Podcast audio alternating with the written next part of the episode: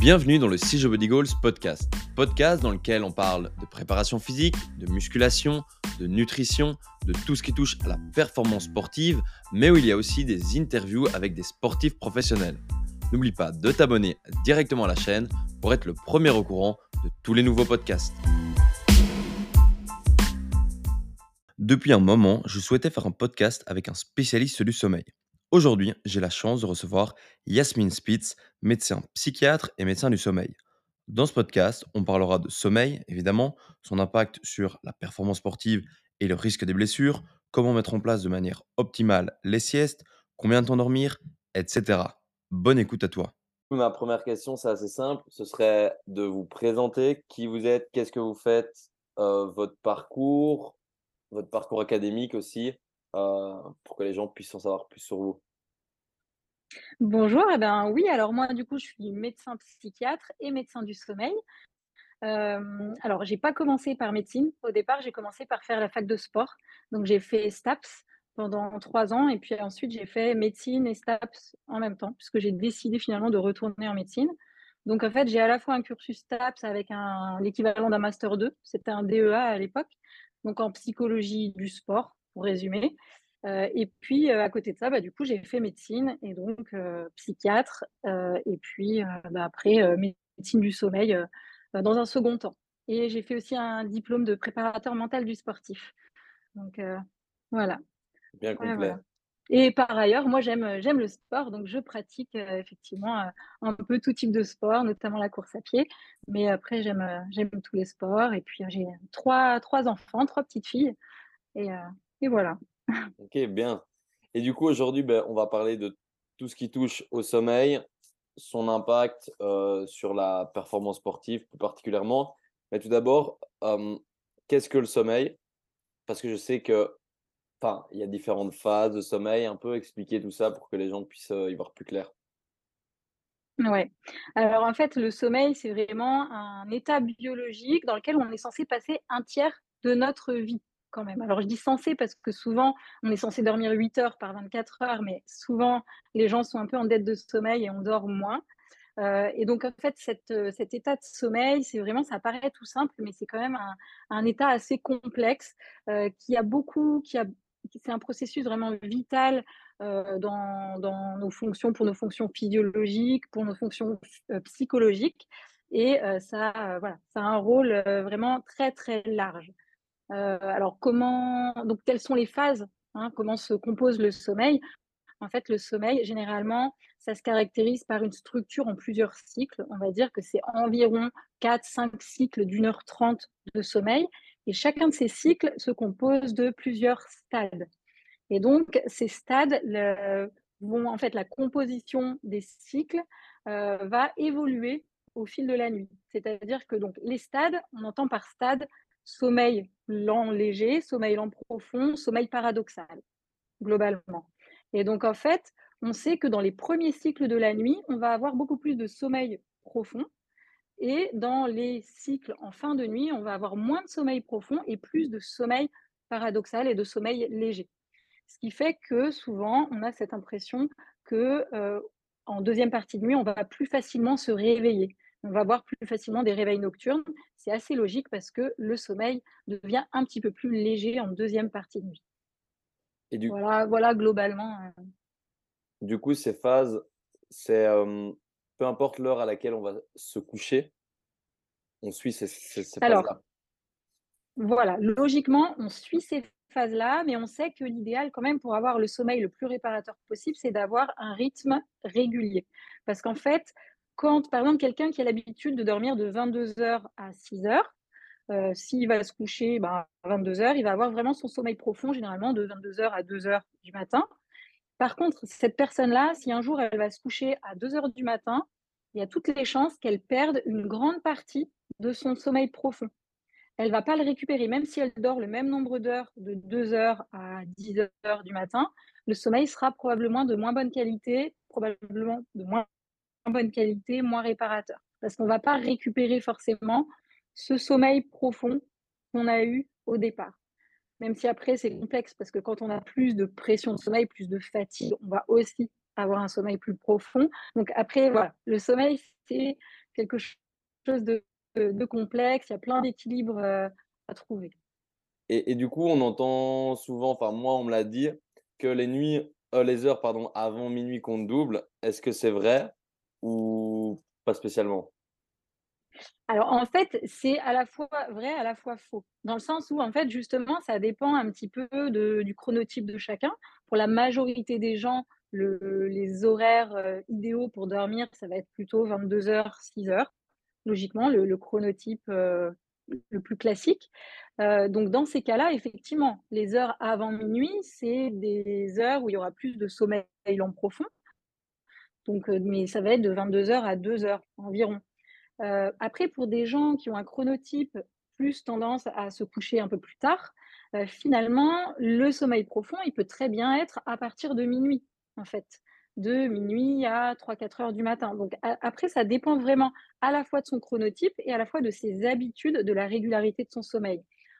En résumé, les, les heures les plus réparatrices, c'est les 3-4 premières heures de sommeil. Et donc, c'est celle-là qui compte double qu'on dorme à 22 heures ou qu'on dorme à minuit ou une heure, mais de façon régulière, en fait. Et donc, le chronotype, c'est quelque chose qui est euh, génétique, enfin, qu'on a à notre naissance? Oui, alors le chronotype, c'est à la fois en partie génétique. Donc, il y a effectivement un déterminisme génétique du fait qu'il y a des gènes horloges. Alors, ce n'est pas un gène, c'est vraiment une combinaison de gènes euh, qui, qui, vont faire qu'on va être plutôt du matin, plutôt du soir ou plutôt assez neutre. Mais après, il y a aussi plein d'éléments de l'environnement, des habitudes de vie qui vont pouvoir influencer ce chronotype-là. Donc, ce n'est pas totalement figé, même s'il va y avoir des préférences. Mmh. Et si on ne reste pas dans notre chronotype, si par exemple notre métier ou, ou dans le sport, les entraînements ne coïncident pas avec ce chronotype-là, euh, ça a quel impact? Ouais. Alors en fait, euh, ça peut avoir un impact effectivement de, de, grosse fatigue. Ça peut avoir des conséquences parce que si on ne respecte pas euh, notre chronotype, ça peut entraîner plus de fatigue. Euh, notamment, euh, alors, ce qu'on voit, c'est que des gens, en fait, souvent, les gens qui sont les plus handicapés, on va dire, les plus invalidés dans la vie de tous les jours, c'est les gens qui sont du chronotype du soir, parce que la société est plutôt calée sur, pour des gens du chronotype plutôt du matin ou standard. Euh, et du coup, les gens qui vont avoir tendance à se coucher un peu plus tard, malgré tout, ils vont être obligés de se lever le matin pour euh, voilà, pour faire euh, les activités sociales parce que les cours, ça commence à 8 heures et, euh, et c'est comme ça. Et donc, ils vont avoir du mal à s'endormir le soir, mais ils vont être obligés de se lever le matin. Donc, ça risque d'amener plus de dettes de sommeil. Donc, souvent, les gens de chronotype du soir, ça va être un petit peu plus compliqué. Et du coup, dans, bah, dans, les, dans le sport, etc., ça va être un petit peu pareil. Donc euh, après, je ne sais plus quelle était la question de départ, mais, mais voilà, il voilà, y a des, des effets euh, réels. Ouais.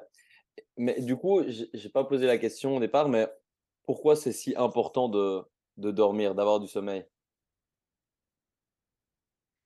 Oui, bah en fait, parce qu'en fait, le sommeil est vraiment impliqué dans tous les phénomènes physiologiques, psychologiques de récupération. Il agit sur euh, le système immunitaire, euh, il agit sur le système cardiovasculaire, il agit sur le métabolisme. Euh, il agit sur euh, la récupération au niveau euh, cognitif, cérébral. Donc en fait, il, aide vraiment à toutes les fonctions vitales de l'organisme pour toute la récupération, etc. Donc en fait, c'est vraiment un pilier, un pilier essentiel pour une bonne santé. C'est vrai que pendant longtemps, on l'a un peu mis de côté parce que le sommeil, on se dit toujours, ben voilà, c'est pas important, je dormirai plus tard, etc. En réalité, si on veut pouvoir dormir pendant longtemps, pendant plusieurs années, bah, il faut euh, prendre soin de son sommeil euh, très tôt parce que sinon, il y a vraiment des conséquences néfastes sur la santé. Mais est-ce que tout le, monde. Le sommeil, c'est vraiment euh, un problème. Est-ce que tout le monde a, besoin de dormir X heures? Est-ce qu'il y a des personnes qui ont ce besoin physiologique de dormir plus alors que d'autres pourraient très bien se comporter sans avoir d'impact négatif en dormant peut-être, je sais pas moi, 4 ou 5 heures? Alors, il y a effectivement des différences entre les gens. mais la majorité quand même, la majorité des gens ont besoin de 7:30, 8 heures si on veut être, heu, voilà, vraiment bien. Après, il y a un certain pourcentage de petits dormeurs qui peuvent dormir 4-5 heures, heu, ou moins de 6 heures en tout cas, mais c'est peut-être, heu heu, allez 5% de la population, donc c'est très peu. Et du coup, on voit des gens qui dorment peu, qui ont la sensation que ça va, qui tiennent, mais souvent en fait, heu, quand on dort peu, qu'on est en dette de sommeil, on va avoir une baisse de perception, heu, du manque de sommeil. Enfin, donc c'est vraiment un cercle vicieux où on va moins se rendre compte qu'on manque de sommeil parce que notamment nos fonctions cognitives vont être moins efficaces, donc on va moins se, heu, rendre compte de la réalité et cetera. Donc il faut se dire quand même que c'est assez rare d'avoir besoin de moins de 6-7 heures de sommeil. Globalement, normalement, on doit avoir besoin de 7-8 heures, heu, de sommeil. Mmh et est-ce que quand on parle de sport, est-ce qu'il y a des études qui seraient sorties sur, heu, un lien de causalité entre manque de sommeil et risque de blessure? Oui, heu, oui, oui, il y a il y a plusieurs études qui ont été faites. Alors, là, j'ai j'ai pas en tête exactement. Heu, ouais, ouais, il y a eu alors là, justement, il y a eu des études sur, heu, bah, dans le basket, sur une, heu, revue systématique sur les effets, heu, du du sommeil dans, dans le basket et en fait, la conclusion, dit qu'il y a vraiment une évidence une évidence, en fait, pour une relation vraiment importante entre la qualité et la quantité du sommeil et la performance au basket, notamment, parce que ça va diminuer le risque de blessure. Heu, un bon sommeil va vraiment diminuer le risque de blessure. Ensuite, il y avait une autre étude qui est parue là, du coup, donc la première en basket, c'était paru en 2022. Heu, il y en a une autre qui a été faite chez des jeunes, hem, donc en 2019, donc là, c'est vraiment une méta-analyse, qui regroupe plusieurs études et qui a montré que le manque de sommeil chez les adolescents augmentait vraiment le risque de blessure. Donc heu, voilà et c'était c'était vrai pour un manque de sommeil chronique, mais ça a pas forcément été prouvé pour un manque de sommeil aigu. Donc c'est pas un manque de sommeil sur, heu, un jour qui va forcément avoir de l'effet, mais c'est vraiment un manque de sommeil au long cours. Mmh Ouais, Donc il y a plein d'études, heu, qui vont dans ce sens-là. et justement, comment est-ce qu'on pourrait, parce qu'il y a aussi il y a le nombre d'heures, mais il y a aussi la qualité de son sommeil. Est-ce qu'il y aurait peut-être des techniques pour évaluer la qualité de son sommeil ou en lien avec ça, des conseils pour, heu, être dans les meilleures conditions pour justement avoir un sommeil, un de qualité? Alors pour évaluer la qualité de son sommeil, déjà, ce qu'il faut se dire, c'est: «Est-ce que je me sens bien la journée?»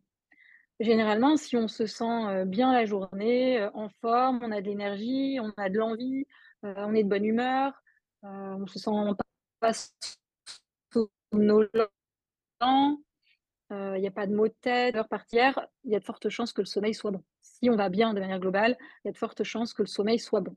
Si on n'est pas non plus trop stressé, trop tendu et cetera. Maintenant, pour évaluer, heu, la qualité du sommeil, après, ça peut être un peu, heu, subjectif. Donc on peut se dire: «Est-ce que je mets du temps à m'endormir? Est-ce que j'ai tendance à me réveiller souvent la nuit? Est-ce que quand je me lève le matin, j'ai du mal à me lever?» donc tout ça, c'est des indicateurs.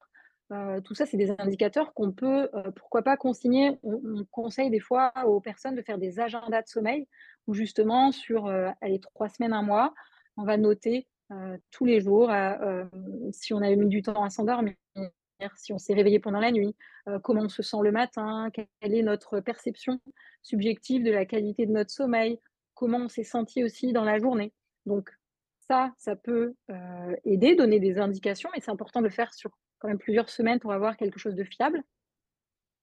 Et puis après, il y a aussi maintenant, heu heu, ce qui est très, très accessible, il y a toutes les montres connectées, heu, qui donnent, des indicateurs. Et donc les montres connectées, en fait, ça fonctionne, c'est comme ce qu'on appelle un de l'actimétrie. Et en fait, c'est en fonction des mouvements détectés, de l'accéléromètre, en fait, de la vitesse des mouvements, de la fréquence des mouvements détectés, ça va, hem, donner de l'information sur est-ce que vous êtes en journée et que vous êtes en train de bouger? Est-ce que vous êtes plutôt en phase de sommeil lent léger, plutôt sommeil lent profond, plutôt, hem, heu, sommeil paradoxal? Parce qu'en fait, on n'a pas la même activité musculaire dans ces différents types de sommeil. Donc ça donne des indications. Alors c'est pas exactement fiable, pile pile, mais ça donne quand même des bonnes indications et surtout, c'est, hem, si vous avez l'habitude d'utiliser la même montre, bah, ça va ça va vous permettre de comparer par rapport à vous-même, sur une évolution éventuelle. Si vous mettez en place des choses, c'est surtout intéressant pour ça. Si vous mettez en place des choses, vous allez pouvoir voir une évolution au long cours.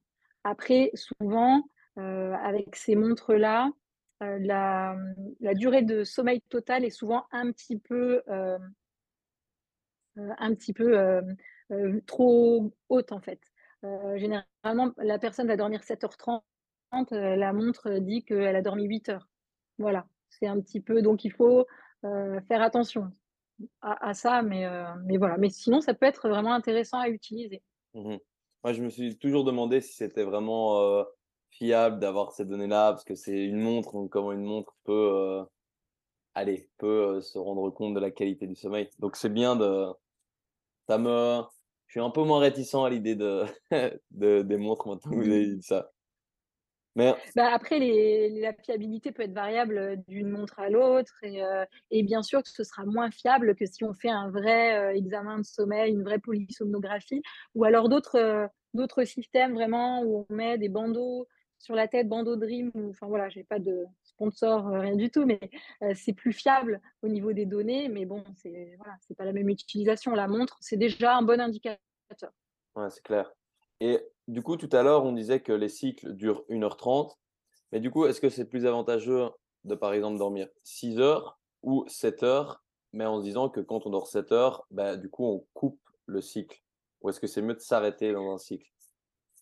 Alors après, quand on résume, on dit c'est une heure trente, mais en réalité, en fonction des gens, ça va être une heure trente, une heure quarante, une heure cinquante, une heure vingt-cinq. Donc heu, voilà et les cycles sont pas exactement tous les mêmes. Donc en fait, ça ça dépend et souvent ce qui se passe, c'est que les cycles de la deuxième partie de nuit, il y a un sommeil plus léger, un sommeil paradoxal, donc en fait, on va pouvoir s'éveiller plus facilement. Donc normalement, le réveil le matin est quand même plus facile. D'ailleurs, on peut remarquer quand même que généralement, quand on se réveille le matin, on est quand même plus alerte, plus réactif que si on se réveille, heu, si on est réveillé de manière, heu, fortuite en pleine nuit par quelque chose. Si on est réveillé naturellement entre 2 cycles de sommeil, bon bah là ça va, mais si on est réveillé, heu heu, de manière fortuite en pleine nuit, on généralement on est en sommeil profond et là ça peut être assez compliqué de savoir, heu, où on est et on peut être un petit peu dans le brouillard. Mmh Donc après, voilà, heu, dormir, heu, 7 heures, 6:30, 7:30, en fait, ça va vraiment, dépendre, dépendre, des gens, du cycle, des jours, donc il y a pas vraiment de réponse, Mmh Et et maintenant, est-ce qu'il y aurait des conseils pour mieux dormir? Parce que je sais qu'il y en a qui ont du mal à trouver le sommeil. Je prends l'exemple du sport, souvent les entraînements sont le soir, les matchs peuvent être le soir aussi. Donc, heu, ça veut dire que les joueurs rentrent assez tard chez eux, donc ils ont du mal à dormir et puis même, c'est quelque chose qu'on retrouve beaucoup dans le sport, le la difficulté à trouver le sommeil. Est-ce qu'il y aurait des conseils pour justement arriver à s'endormir plus vite? ouais, alors c'est sûr que oui, les entraînements le soir, alors à la fois, il y a quand même des études qui ont montré que les entraînements le soir n'empêchent pas de dormir en soi, heu, mais en même temps, il y a quand même des choses les gens déjà ne sont pas, heu, ne sont pas, heu, sensibles de la même façon. à l'activité physique, au sommeil et cetera et du coup, quand même ce qu'on peut voir, c'est que parfois les gens sont un petit peu plus activés, un petit peu plus, tendus, enfin tendus, non parce que des fois ça détend d'aller faire le sport, mais en tout cas plus activés, et du coup, heu, c'est vrai que, hem, les conseils qu'on peut donner, c'est ça va être de prendre une douche un peu tiède pour essayer de faire un peu baisser la température corporelle, éviter la douche très chaude heu, le soir avant de se coucher, plutôt tiède, de manger à la fois bah, après un entraînement, il faut quand même manger correctement, mais il va falloir essayer d'éviter les choses trop grasses, le sucre, rapide, éviter des choses comme ça et plutôt favoriser, ben, un peu de légumes, un peu de féculents, heu, des protéines qui sont plutôt facilement digestes. Donc ça va être plus, heu heu, des volailles, du poisson, des protéines végétales, mais éviter la viande rouge qui va être un petit peu plus, difficile, à digérer le soir. Éviter des choses trop grasses, parce que ça demande, plus d'énergie au corps pour la digestion et donc c'est plus compliqué. Et puis, après on peut mettre tout un tas de choses en place. Ça va être essayer de créer des petites routines, une petite routine du soir, donc se mettre dans une ambiance un petit peu plus tamisée, donc baisser les lumières parce que ça donne l'information du coup à votre corps que la luminosité diminue, qu'on va on va on va approcher de la nuit, du moment où on va se coucher. Donc baisser la luminosité, pourquoi pas mettre, une musique un petit peu, douce qui qui vous qui est apaisante. Heu, après ça va être, pourquoi pas se trouver sa routine, donc faire, des étirements tranquillement, faire, un exercice de respiration. Et puis alors après, il y a vraiment les choses quand vous êtes dans votre lit, vous pouvez tout à fait, heu, faire, bah, voilà, des exercices encore plus spécifiques de respiration, heu, tels qu'on entend parler de la technique 4-7-8 notamment. Alors c'est pas magique, mais c'est une des techniques qui permet de, heu, de relâcher la pression, de se focaliser sur soi-même, sur sa respiration, heu et du coup de de trouver plus facilement le sommeil. Donc voilà. Et c'est quoi du coup cette méthode? Alors cette méthode, du coup, c'est l'idée, ça va être de, donc pendant 4 secondes, vous allez inspirer, on inspire pendant 4 secondes en mettant, heu, les dents au palais ou contre, contre les dents du haut. Heu, on inspire pendant 4 secondes, ensuite on tient l'apnée, on tient la respiration pendant 7 secondes et ensuite on souffle doucement pendant 8 secondes. Alors ça demande un peu d'entraînement parce qu'au départ, apnée 7 secondes et souffler tranquillement 8 secondes, c'est pas si évident que ça, donc faut pas s'inquiéter, hein, faut s'entraîner un peu, c'est comme tout. Donc et donc on répète ça plusieurs fois. Alors on dit des fois, on dit on répète ça 4 fois ou 8 fois. En pratique, on peut le répéter, heu, jusqu'à, heu, s'endormir, heu et et ça permet en fait de se concentrer sur le moment présent, sur sa respiration, sur le ressenti de lâcher prise et ça en fait, ça agit sur le système nerveux, sympathique en apaisant en fait et en stimulant le système parasympathique, donc ça apaise le stress, ça apaise l'hyperactivation. Donc ça va aider à à à à aller vers le sommeil, mais c'est vrai aussi pour d'autres techniques de respiration. Donc après, il faut trouver ce qui ce qui convient à chacun. Et du coup, c'est mettre la langue sur le palais supérieur? Oui, alors c'est ce qui est dit, hein. Après, honnêtement, je ne sais pas, je pense que ça ne change pas grand-chose de ne pas mettre, heu, la langue, sur les palais, mais cette technique-là, elle est connue co comme ça, mais après on peut faire plein de techniques respiratoires. On va dire que ça donne un quelque chose sur lequel se focaliser et du coup, ben, ça évite de penser à d'autres choses. Puisque l'idée pour s'endormir, ce serait de penser à rien, mais on sait que c'est impossible de penser à rien.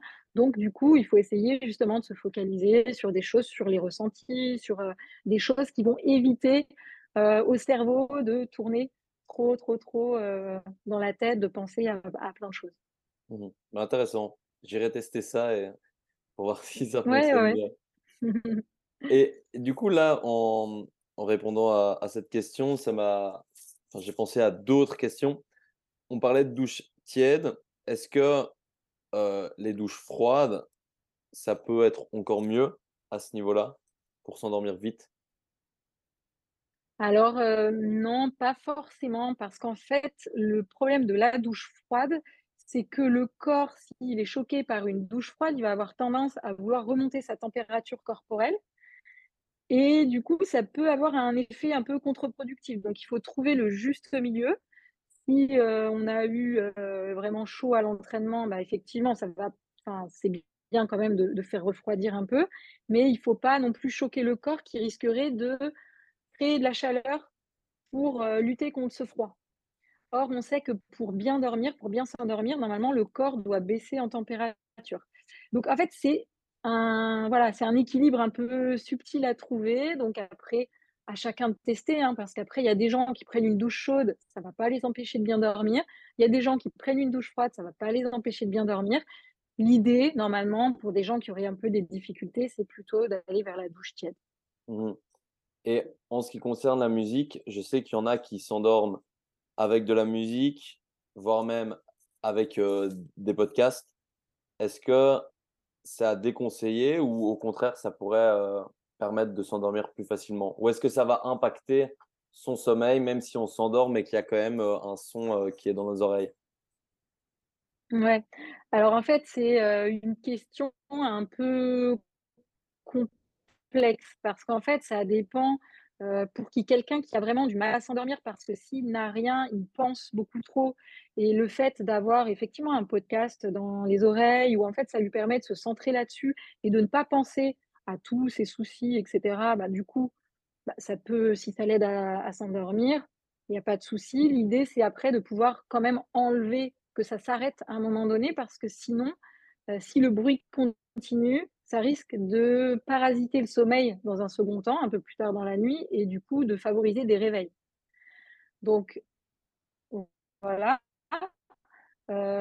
Maintenant, heu, à dormir sans rien, c'est l'idéal. Voilà, encore une fois, heu, personne ne fait, heu, tout ce qui est idéal, et donc après chacun adapte et trouve, heu, trouve ses stratégies. Ouais et pour quelqu'un qui aurait des problèmes, de sommeil récurrents, est-ce que c'est enfin, est-ce que c'est, intéressant de prescrire, par exemple, certains médicaments? Ou c'est toujours mieux d'essayer de trouver d'autres méthodes, style, la respiration ou peut-être, se mettre dans de meilleures conditions pour dormir et vraiment utiliser ça cas, heu, qu'après avoir testé toutes les autres techniques? Alors vraiment, le traitement de des troubles du sommeil, de l'insomnie, c'est vraiment les mesures d'hygiène de sommeil, les règles et cetera. Les traitements, c'est vraiment dans un second temps et de manière ponctuelle. Sauf cas exceptionnels de personnes qui auraient des déficits de sécrétion de mélatonine, heu, ou des choses, heu, voilà, dans certains cas. Mais sinon, vraiment, heu, le traitement de l'insomnie ou des troubles du sommeil, c'est vraiment travailler sur les rythmes, travailler sur l'environnement, travailler sur les habitudes, d'hygiène de vie. Voilà, c'est vraiment tout ça. OK et maintenant nous, au club depuis cette année, on a instauré 2 entraînements très tôt le matin, heu, pour différentes raisons. Ce qui fait que les joueurs doivent, heu, commencent l'entraînement à 05:30 du matin. Donc c'est des jeunes de 14 à 18-18 ans, on va dire en majorité. Hem, comment on fait pour qu'eux puissent gérer ça au mieux? Après, ils ont des trous dans leur journée, ce qui fait qu'ils peuvent faire des siestes, mais les siestes, c'est mes questions d'après aussi, parce que je trouve ça, Mmh heu, que mh. c'est intéressant. Mais comment on fait pour gérer ça au mieux? Alors, je vais me mettre à dos, heu, les entraîneurs j'imagine que si ça a été fait comme ça, c'est qu'il y avait plein d'autres contraintes qui n'ont pas permis de faire autrement. Mais je me permets de dire quand même que pour des jeunes de 14 à 18 ans, qui ont déjà physiologiquement tendance à avoir un retard de phase, C'est-à-dire que les jeunes, les ados, jeunes adultes, on a tendance forcément à, heu, à se lever un peu plus tard physiologiquement et à se coucher un peu plus tard. Donc mettre des entraînements à 05:30 du matin, c'est pas du tout physiologique et même aux États-Unis, à un moment donné, ils avaient, heu, même décalé d'1 heure l'heure des cours, le début des cours, heu, bah, de la scolarité pour coller un peu mieux à au chronotype, en fait, des adolescents. Donc voilà, c'est, heu, c'est pas évident. J'imagine ça doit pas être évident pour eux à gérer. Mais après, si c'est le cas, heu, ce qu'il faudrait peut-être faire alors effectivement, les siestes, on va en reparler, mais il y a peut-être d'autres choses, heu, type, pourquoi pas instaurer de la luminothérapie le matin pour vraiment décaler un peu leur chronotype. Comme on disait, il y a des chronotypes physiologiques, donc les adolescents, ça va vraiment plus vers le chronotype du soir mais on peut jouer dessus en utilisant, pourquoi pas, de la luminothérapie le matin. Heu et puis, bien sûr, qu'il se couche, s'il se lève, à cinq heures ou à 04:30, bah, il faut qu'il soit couché, heu, à 21:00 ou à à 20:30. Ça, c'est délicat, mais je pense f c'est important parce qu'après donc voilà, donc on peut décaler un peu le chronotype, pourquoi pas la luminothérapie, heu et puis après on peut faire des siestes effectivement pour récupérer.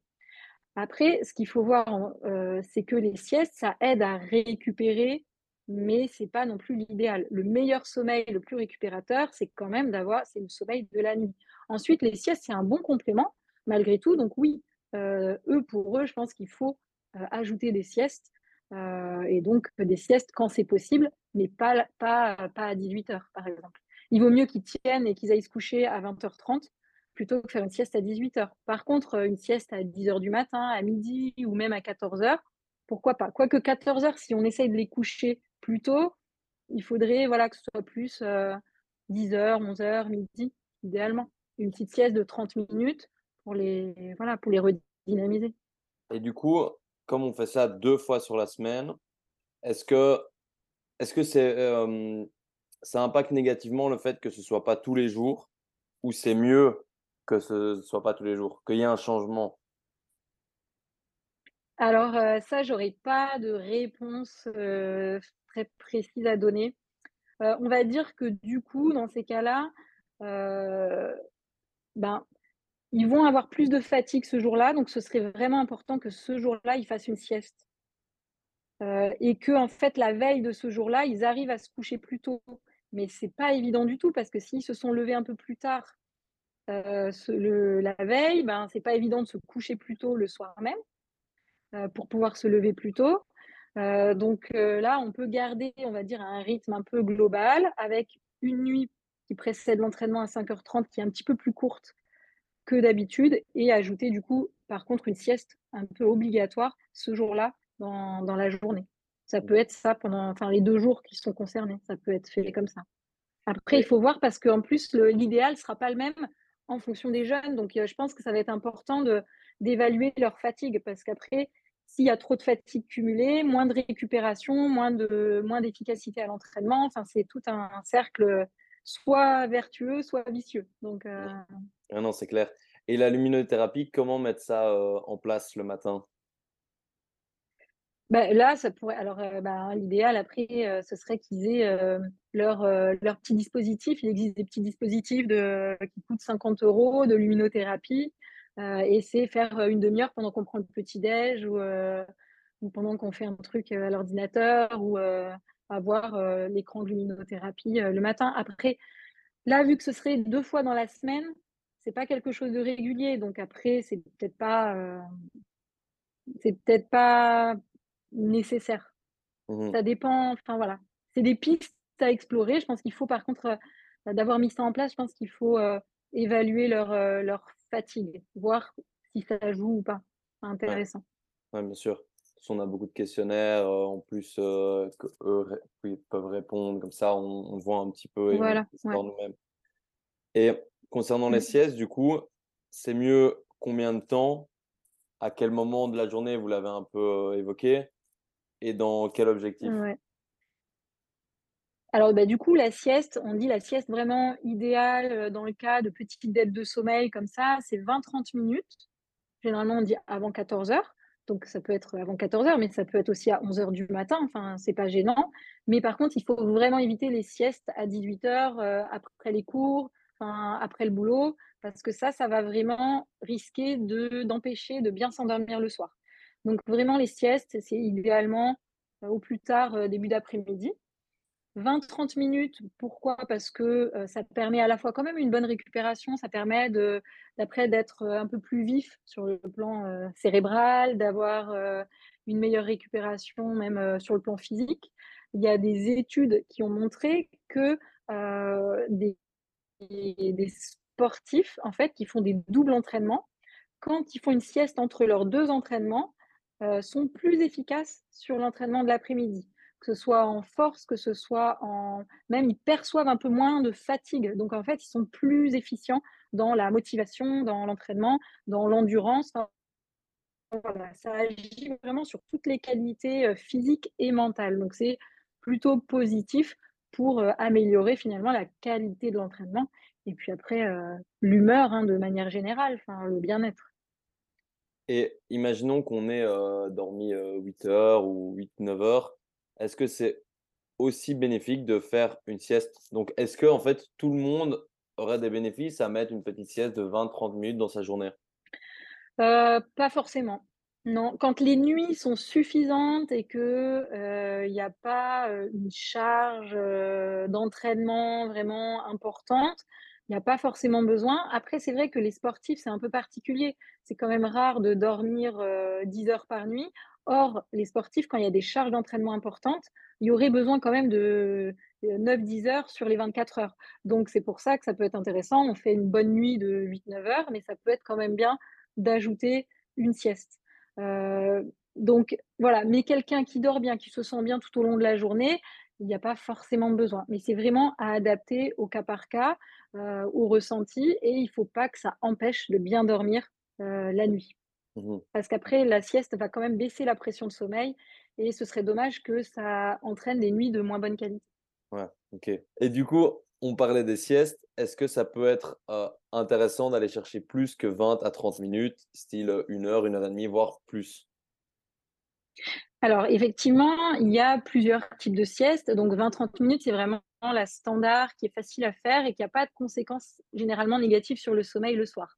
Après les siestes d'1 heure 30, là, c'est vraiment des siestes, heu, qui sont en fait, on fait un cycle complet de sommeil, heu, donc ça c'est encore plus récupérateur. Ça va vraiment permettre une grosse récupération, mais généralement, on fait ce type de sieste-là quand il y a quand même une dette de sommeil, quand il y a un réel manque de sommeil et ça va permettre de une récupération encore plus complète. Ça, heu, c'est vrai. Donc après, pour des sportifs, de haut niveau, par exemple, qui ont des sportifs qui ont beaucoup d'entraînement, pourquoi pas? Ça peut peut-être être intéressant de faire ce type de sieste si ça les empêche pas de dormir le soir, pour mieux récupérer, heu, voilà. Après, il y a aussi des siestes, heu, plus courtes de 30-45 minutes qui sont finalement les siestes qui auraient montré le plus de bénéfices sur la récupération musculaire et cetera. Mais le problème de ces siestes-là, c'est qu'on va dire 45 minutes, quand on se réveille, on est dans du sommeil profond. Donc ça peut être difficile de se réveiller. Il y a une certaine latence, heu, au niveau du réveil où on va être un petit peu, heu, dans le gaz heu, où, heu, on a besoin de temps pour reprendre ses esprits et donc on ne peut pas faire une sieste de 45 minutes et enchaîner un entraînement 20 minutes après. Parce qu'il y a vraiment un temps de latence, il faut bien attendre une heure avant de retrouver toutes ses facultés, heu, cognitives, physiques et cetera. Donc il y a en fait, il y a plein de choses qui sont possibles et c'est vraiment après à chacun de d'essayer, de voir ce qui lui convient parce qu'après tout ça, c'est des choses théoriques, mais chacun est différent, donc ça vaut le coup de de tester. Mmh et de manière globale, c'est mieux de placer sa sieste pas trop collée à l'entraînement qui suit? Bah, oui, si c'est une sieste un peu longue, il faut pas trop la coller parce qu'en fait, il y a un temps, si on est en sommeil profond, on va se réveiller, ça va être un peu difficile, on est un peu dans le brouillard et donc il faut pas s'entraîner tout de suite derrière parce que, heu, nos réflexes seront pas encore, heu, très bons. Enfin, il y a en plus un finalement un risque de se faire mal et de pas être performant. Donc il faut attendre un petit peu, mais là après, heu, en attendant un petit peu, là, il y a plus aucun souci. Par contre, la sieste de 20 minutes, l'avantage, c'est qu'on va pas en sommeil profond. Donc à la fois, elle aide à récupérer. Après, c'est sûr qu'elle aide moins à récupérer puisqu'on va pas en sommeil profond. Du coup, dès qu'on se réveille, on est opérationnel, heu, dans les, heu, 10-15 minutes, heu, il y a aucun souci pour être opérationnel. Voilà, en tout cas, globalement. Donc il y a les avantages, les inconvénients des différentes siestes.